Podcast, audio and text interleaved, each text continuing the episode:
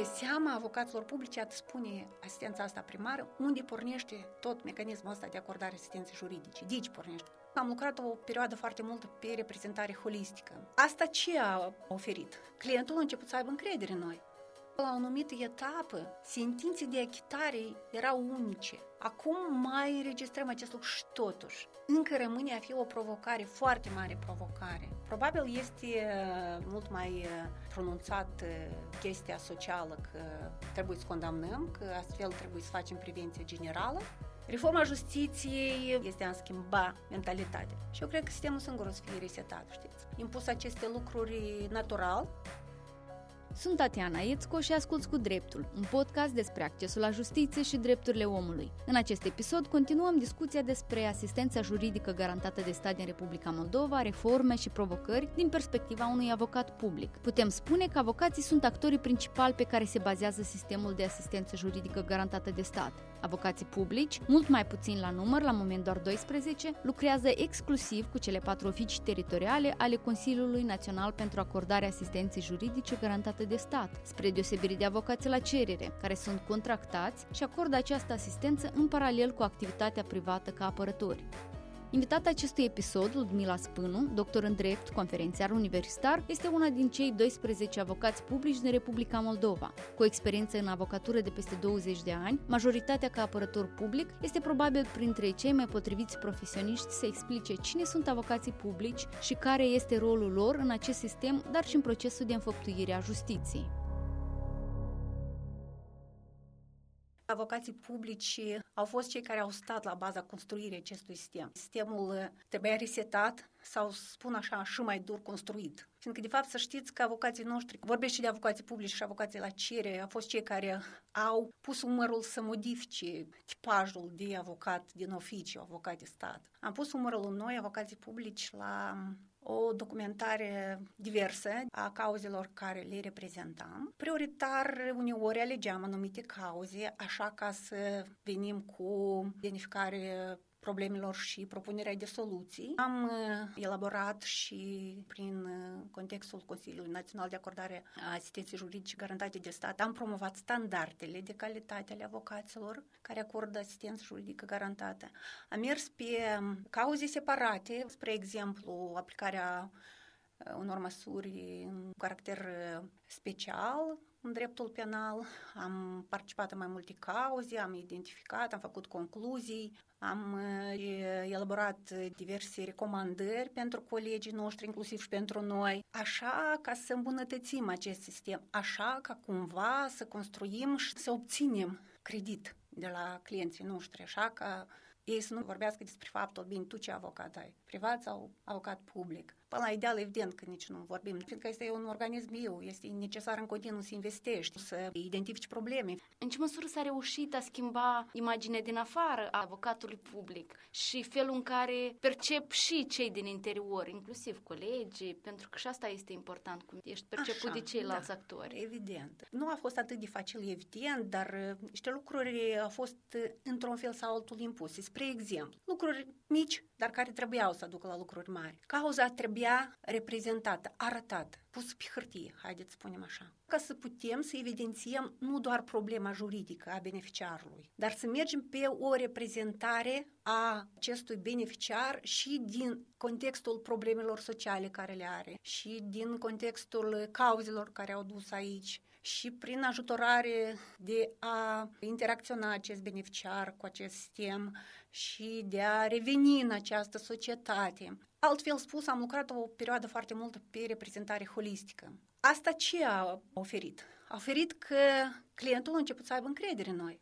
Foarte des ne trezeam că vineau uh, clienții noștri cu alți beneficiari care evident nu se încadrau în legea cu la acordare asistență juridică garantată, dar ne solicitau uh, sprijinul. Construiește imaginea și în fața judecătorilor și a procurorilor să știți că sunt actorii uh, care deseori pun întrebarea, da, sunteți din oficiu sau sunteți avocat privat? Și întreb, dar care este necesitatea întrebării? Pentru că întrebarea dată după mine nu trebuie să existe. Și nici răspunsul nu trebuie să fie la întrebare de către avocat. Nici avocatul nu trebuie să facă declarații, dar eu sunt din oficiu sau eu sunt desemnat. prin decizie. Asta din start stabilește un context că e altceva. Perfect, înțeleg și toată lumea cunoaște că înțelegem trebuie ajutat statul. Colegii mei, prin sesiunile astea de formare, care eram formator, audient, se mai revoltau. De ce? Adică ar trebui să construim un dosar în apărare, ce atâta treamă. Mai întâi pentru faptul că asta oferă niște garanții a unei asistențe juridice calificate și în asemenea caz tu vii cu dosarul pregătit în instanță, în faza de urmărire penală. Doi la mână, mulți stimați colegi, sunt banii publici a unei țări foarte săraci. Și banii publici trebuie justificați oricând. Dar cea mai mare pondere a unui, spre exemplu, dosar în apărare este faptul că tu pregătești acest dosar, tu ești în temă întotdeauna. Ori derularea unui proces este de durată la noi, la faza de urmărire, dar în instanță și mai mult derulează. Vă imaginați cu o diferență de 3-4 luni. Ieri am avut o ședință, a fost desemnată în octombrie, altă în noiembrie. Având circa 30, 40, 50 de cauze, nu contează 100 de cauze, Vorbim despre imagine. Eu cred și am simțit-o pe ele proprii că și judecătorii au altă atitudine. Uneori și se miră atunci când oferi o prestație. Păi, dar ce mai stă în sistem? Păi zic ca spuneți întrebări. Consiliul de acordare asistență juridică garantate de stat ar trebui să vâneze avocați care sunt onești, sunt buni, oferă o prestație bună. Asta ar facilita enorm și ar trebui să păstreze asemenea avocați prin diverse modalități. Nu vorbim de fapt va fi plătit divers. Plata e aceeași, prin implicarea în diferite proiecte, prin utilizarea lor în calitate de formatori, fiindcă asta este evident și o imagine a statului. Până de curând uh, erau avocații uh, publici, unii dintre cei mai puțin plătiți profesioniști din justiție. Ce v-a motivat să rămâneți? Un lucru enorm care îl realizează avocații publici este ceea că ei realizează și um, asistența juridică primară, adică orice cetățean în țara asta, indiferent de sursă, venituri, pot veni și beneficia de o asistență primară. Ce înseamnă? Omul îți spune problema lui și tu trebuie să te gândești cum poate fi rezolvată. Asta este o sarcină destul de dificilă, dar o sarcină care îl formează pe avocat ca avocat. Asta a oferit enorm cine înțelege avocatului în dezvoltarea lui, pentru că tu cauți soluția continuă. Și este foarte important să găsești soluția corectă. Că de aici pornește desemnarea unui alt avocat și modul în care o să fie asemenea soluție realizată. Nu este simplu. Aici este probabil cea mai mare sau parte economică care o realizează avocatul public. Și datorită cărui fapt eu zic foarte bine că ales uh, modelul dat Republica Moldova. Ca nume, la propriu, mare parte, parte considerabilă de lucru, iată, e aici. Ca să revin la remunerație, o foarte bună parte de timp, avocații publici au rămas cu remunerație mică, deși s-a insistat de mai multe ori pentru majorare. Erau promisiuni, nu-și dorea cineva păstrarea avocaților publici, fiindcă a fost o perioadă după mine denigrare avocaților publici, dar colegii mei au rezistat. Eu decizie colegii mei au rezistat, fiindcă admitem că unii dintre noi mai au și alte surse, profesori, altceva, proiecte, formatori în și reziști, dacă vorbesc de mine personal. Dar colegii mei au rezistat mult cum și tăcut, până când, slavă Domnului, două luni în urmă, trei, cât de cât au fost aceste lucruri modificate. Colegi sunt dintre mei care au renunțat la calitate de avocat public, au mers în alte domenii. Cei care au rămas au format o deprindere, o obișnuință. Se lucrează în birou. În mare parte știam toate dosarele colegilor mei, ca cum le știau și ei. Aveam emoții, griji, cum a derulat o cauză alta. Mă întrebau și mine colegii, dar ce s-a întâmplat acolo? Deci lucrul în echipă asta este un lucru enorm.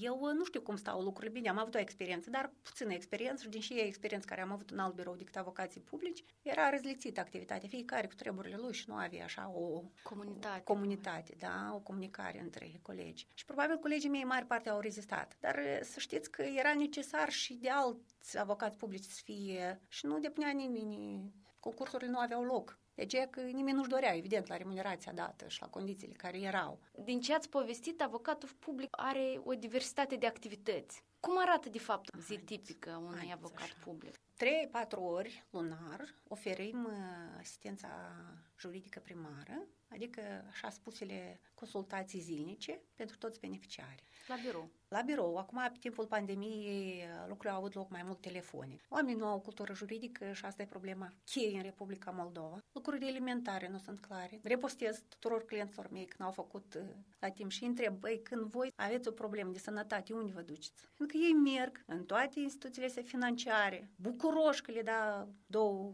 lei în cruce, semnează tot ce le pun în față și vin și plâng când deja în instanță s-au examinat, s-au încasat sume enorme, nu s-a depus o cerere convențională de nulitate a prevederilor din contractul dat, a clauzelor. Și el vine și plânge. Lucrurile deja sunt depășite sub orice formă. Nu mai poți reveni nici pe revizuire, pe nimic. Și plâng, eu nu am de unde să dau trei sume. Zic, deși omul n-a venit la început. Și iată, asta e prima parte a lucrurilor care ne ocupăm. Deci străduim lunar, să alegem câteva zile care sunt uh, mai puțin încărcate pentru avocatul public, așa că putem să oferim, pentru că parcursul zilei faci lucrul ăsta. Ulterior, uh, urmăm uh, reprezentarea clienților noștri în diverse cauze.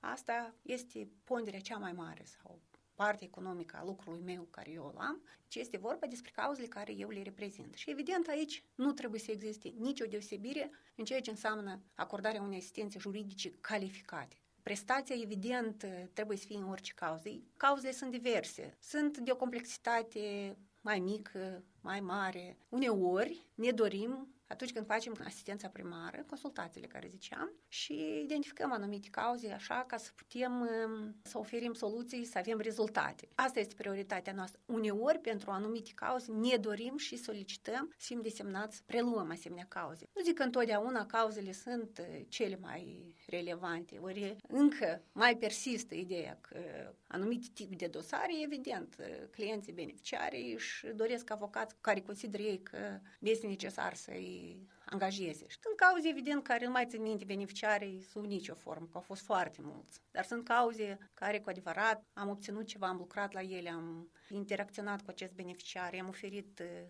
susținere, nu doar asistență juridică. Eu vorbesc de violență în familie, am avut foarte multe cauze. Victime, că am lucrat și pe victime, ce ce ați vorbit și acum, dar și anterior despre abordarea asta holistică, din perspectiva mea aș zice cumva umanizarea profesiei. Și vreau să vă întreb, cât e de umană avocatura în Republica Moldova în general, sau justiția de fapt? Este loc pentru umanizare în orice domeniu, atât cât uh, trebuie să găsim locul printre normele de drept aplicate corect, aplicate absolut corect, atât în raport de victimă cât și în raport de același inculpat.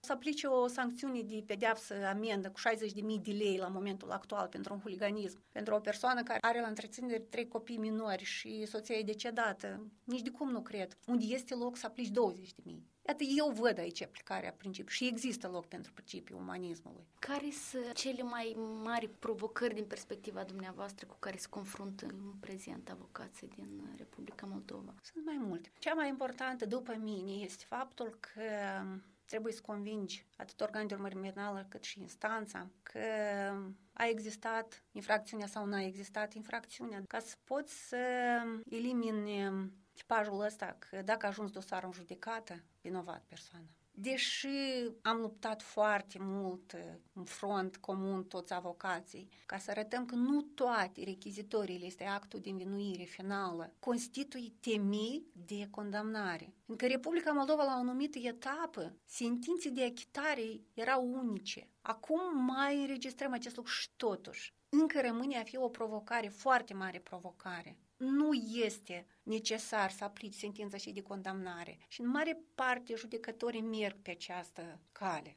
De ce? Întreb și eu de ce? De ce? Că este un uh, algoritm, probabil comod instanței, Procurorul îi oferă rechizitorii, oferă soluția prin uh, oferirea în format electronic, ușor și așa mai departe. Probabil este uh, mult mai uh, pronunțat chestia socială că trebuie să condamnăm, că astfel trebuie să facem prevenție generală. Avem mai multe probleme care țin și de domeniul juridic, normativ, adică sunt norme care de ani de zile urmează să fie modificate și să luptă la aspectul dat, până în final să obține niște modificări putem enumera multe lucruri la care avocații au condus la... După mine, nu vreau supăr nici judecătorii, nici procurorii, dar nu o să folosesc grad cei mai pregătiți. Bine, dar sunt pregătiți. Uneori avocații oferă niște soluții care rămâi perplex. Sunt foarte inventivi, dar nu doar inventivi, fără um, substrat factologic sau normativ. După mine, asta este o provocare enormă, că în instanța de judecată trebuie să lupți, să demonstrezi că nu există componență de infracțiune și este foarte greu. Asta este, după mine, cea mai mare provocare. Am mai putea identifica niște chestii ce țin de modul în care își duc activitatea avocației. De exemplu, în instanțele de judecat nu prea se respectă orarul stabilit pentru examinări. Astfel, avocații sunt cei care trebuie să stea sub ușă, fără ca în continuare să ai o scuză, fără ca în continuare să urmeze niște lucruri care tu ai înțelege că avocatul există ca profesionist în egală măsură ca ceilalți participanți. Asta este o problemă enormă pentru noi avocații, fiindcă noi suntem nevoiți să alergăm dintr-o instanță în alta. Și atunci când nu-ți respectă și nu te respectă, evident că este o provocare. Îmi pare foarte bine că una din provocările care erau că avocații aveau nevoie de o comunicare între ei, iată, este remediată la moment. Zic eu, lucrează cel puțin pe acest segment. Acest schimb de experiență, evident că oferă sistemului soluții, pentru că utilizăm aceleași practici până în final obținem o practică unică, uniformă.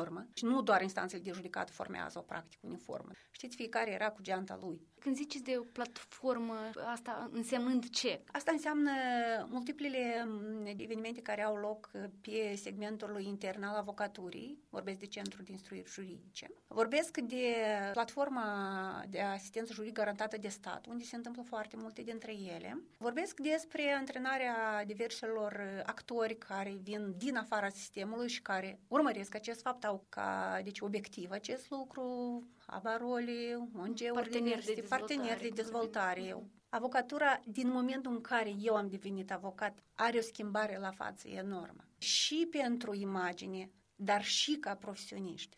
Cui se datorează sau cum se explică? Că e o perioadă scurtă.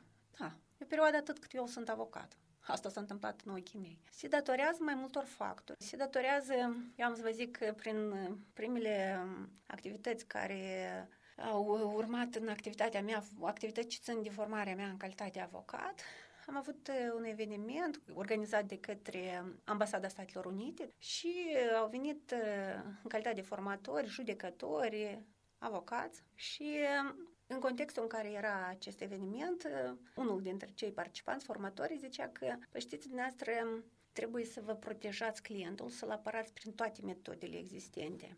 Nu trebuie să săvârșiți nimic ilegal, dar tot ce există trebuie. Și eu atunci cu mentalitatea de pregătire mea în calitate de tânăr jurist, păi dar ce facem cu principiul uh, stabilirii adevărului într-un proces? și că s-au uitat foarte deocheat la noi și o să zic, da, voi ce treabă aveți cu stabilirea unui uh, adevăr într-un proces? Să nu-i treaba voastră. Treaba voastră e să vă protejați clientul. Treaba voastră să folosiți toate mecanismele. Și dacă e nevoie să tăceți, trebuie să tăceți. Adevărul nu este sarcina dumneavoastră. Iată aici a avut loc modificarea de mentalitate.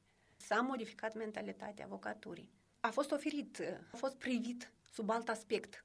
Nu doar avocatura, dar un proces de rolare. Și chiar dacă noi spunem că o sentință se pronunță din numele statului, asta nu înseamnă că actorul principal e statul, doar statul.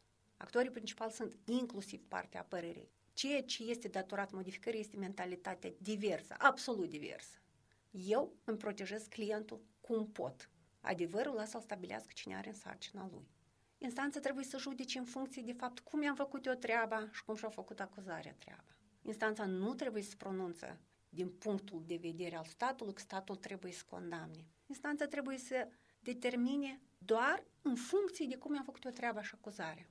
Iată, cred eu că asta este principalul ce a condus la modificare. Dacă ați menționat despre schimbarea avocaților și avocaturii și a mentalității avocaților, profesioniștilor. Vă întreb, în anii de când activați, ce schimbări în bine sau în mai puțin bine ați observat uh, în general în sistemul de justiție? Asta și este modificarea primordială, deci s-a schimbat sistemul uh, la față. A fost oferit avocaturii uh, un rol primordial, chiar dacă încă luptăm pentru acest statut, dar prin faptul că suntem parte a convenții. A fost impus acest lucru, deci viziunea este alta. Așa. Adică nu mai este un actor formal. Nu. Din formalitate s-a transpus în viață. Deci a devenit viabil, actorul cu implicații și așa mai departe. Chiar dacă uneori fragmentat, pe segmente, nu suntem luați în serios sau chestii, trebuie să lupți și trebuie tu să te impui în calitate de subiect. Ca și în viață. Totodată, sistemul juridic uh, s-a mai schimbat, a devenit mai transparent, chiar și dacă mai sunt dar a devenit transparent. Din uh, formalitatea aceea că uh, ședințele sunt publice, dar de fapt nu erau publici, acum sunt publici, Bine, mersi, la curtea de apel mergi atât cât uh, trebuie să respecti, mă rog, să respecti normele care sunt de procedură. E firesc și real că lumea poate participa. Vă ziceam, cultura juridică a moldovenilor încă este joasă, dar totuși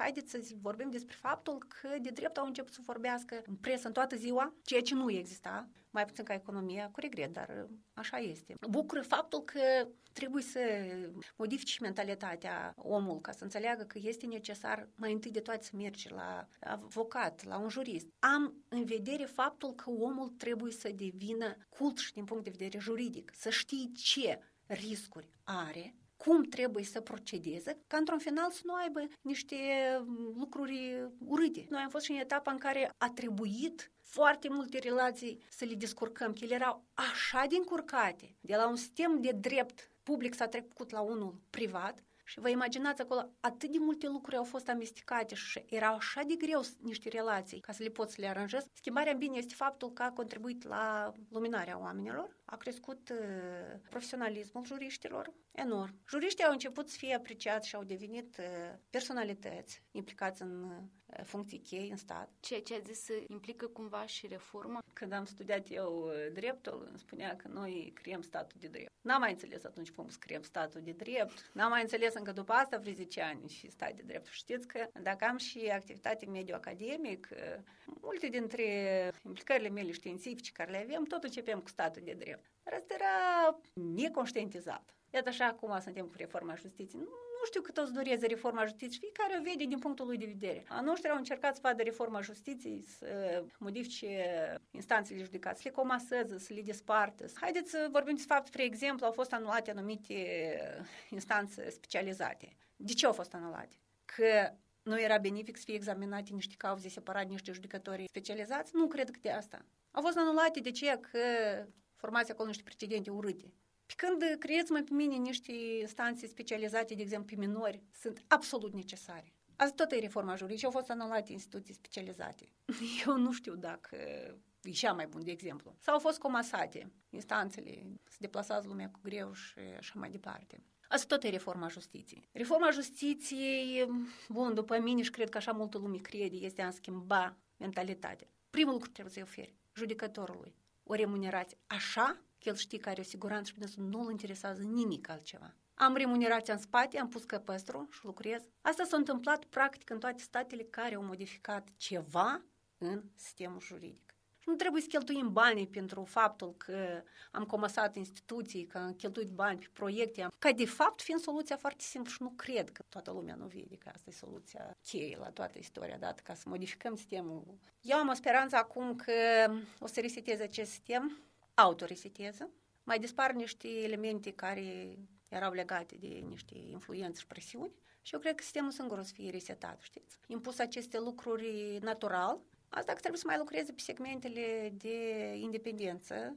a judecătorilor, independenți și din punctul de vedere al relațiilor cu procurorii, cu și că, de fapt, sunt pregătiți foarte buni la momentul actual toți actorii din acest sistem și am mari speranțe că lucrurile o să modifice și multe o să fie auto, nu numai decât cu influențe. În contextul ăsta, ce schimbări sunt necesare pentru a îmbunătăți starea de lucruri în sistemul de justiție? Iată, suplimentar la ce ați zis, că resetarea din interior de altfel. Reforma justiției trebuie să vină din uh, interiorul actorilor care țin de sistemul de stat. Cel mai mare parte de ce trebuie să fie. Eu nu zic că noi nu avem ce schimba și noi suntem avocații. Noi trebuie să schimbăm puțin mentalitatea că lucrurile trebuie să deruleze în mod natural, firesc și și deci, mai departe. vă referiți polițiști, închetatori, exact, exact, judecători. judecători. Eu uh, văd deja o schimbare mică și în organele, la faza de urmărire penală, la poliție, la procuratură, deși, bine, în uh, mediul uh, public uh, se așteaptă schimbări într-o zi și toate și s-au eliminat din viziunile astea, noi suntem principali, nu sunt procurorii principali. Formați la o anumită perioadă de timp un tip de elită, eliminat acest tip de elită, nu sunt împotriva unor procuratori A fost sau trebuie să fie eliminat? Păi mie îmi pare că se schimbă. Cu eliminarea unor actori, vorbim de personal, văd modificare de mentalitate. Trebuie privite lucrurile că sunt în slujba cuiva, sunt în slujba statului, sunt în slujba organului de urmărire penală. Iată asta eu văd modificare care trebuie să existe în... Exact asta trebuie să întâmple la judecători. Eu vă ziceam că ca pregătiți sunt pregătiți. Este încă unde. În reforma justiției vorbim despre faptul că judecătorii sunt actorii cu adevărat care vine să apreciez doar cumulul de probe. Atât. Eu văd că reforma vine din momentul în care, haideți lucrurile să le spunem pe nume, oferirea unor salarii pe măsură, evident că ținem cont și de contextul Republicii Moldova, eliminarea unor presiuni, inclusiv și din spațiu public. Judecătorii trebuie să judice exact după probe și atât.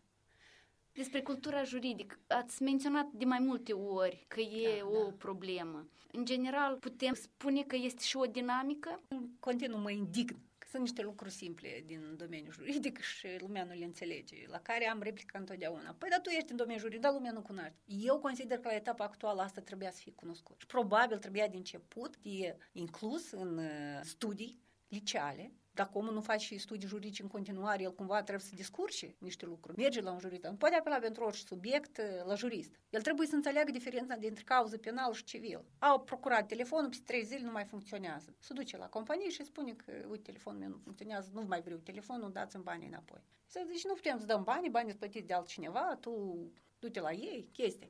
El duci scrie plângere la poliție, o plângere, două, trei, patru, ce treabă are poliția? Asta e domeniul dreptului civil. Asta trebuie să duci în instanță elementare lucruri nu sunt cunoscute, da? Ca să nu mai zicem că nu știe omul ce a semnat. Exact. exact. Și să invoci lui, celui care trăiește destul de greu, că, băi, cine a venit la jurist? Dacă am spune eu de pe scară, ca să finalizez, de la 1 la 10, suntem undeva la 3. Am fost la 1, dar noi lucrăm intensiv, să spunem oamenilor că ei trebuie să documenteze. Pentru asta este necesar să fie inclus în studii liceale un studiu de inițiere. Pentru asta este necesar cu adevărat cei care sunt implicați în sistemul de drept, judecători, procurori, avocați, să vină cu informare, cu informații continui, plus să-i creăm omului obișnuința, dacă am o problemă juridică, mă duc la un jurist, că avem jurist foarte mulți la momentul actual. Cum influențează accesul la justiție al acestor oameni? Începând de momentul când s-a instituit uh, asistența juridică primară, segmentul dat stă mult mai bine. În afară de faptul că a fost creat mecanismul, s-a făcut publicitate lucrurilor, au fost uh, deci instruiți din toate instituțiile statului ca toată lumea să fie îndreptată acolo. Toată lumea are drept la o consultație juridică. Și nu așa, dar statul își asumă asta. Anume, prin crearea sistemului dat de asistență juridică garantată de stat, statul și-a asumat obligația ca să poată să îndrepte toată lumea asta undeva acolo, unde se ia soluții pe cazul lui. Inițial, consultații pe zi, noi avem 4-5. Ca să vă zic acum că ajung la 30, minim. Asta e toată ziua de la 10 la 4, 5, 6. E destul de mult timp. Cel puțin uh, oamenii au înțeles că au posibilitatea de dat, numai că ei n-au înțeles că trebuie să vin la avocat nu doar când i-a apărut problema, dar pentru a preveni. Asta aici e problema. Pentru a preveni problemele mele, eu trebuie inițial să mă documentez, nu după, să le rezolv. După poate fi târziu. Discuția cu Ludmila Spânu, avocat public în cadrul Oficiului Teritorial Chișinău al Consiliului Național pentru Asistența Juridică Garantată de Stat, poți și să o citești pe site-ul justițietransparentă.md. Cu dreptul poate fi ascultat pe Google Podcast, Apple Podcast și YouTube. Te invit să ne urmărești și pe pagina de Facebook, Accesul la Justiție. În următorul episod continuăm oarecum această discuție cu avocatul la cerere Pavel Grițco.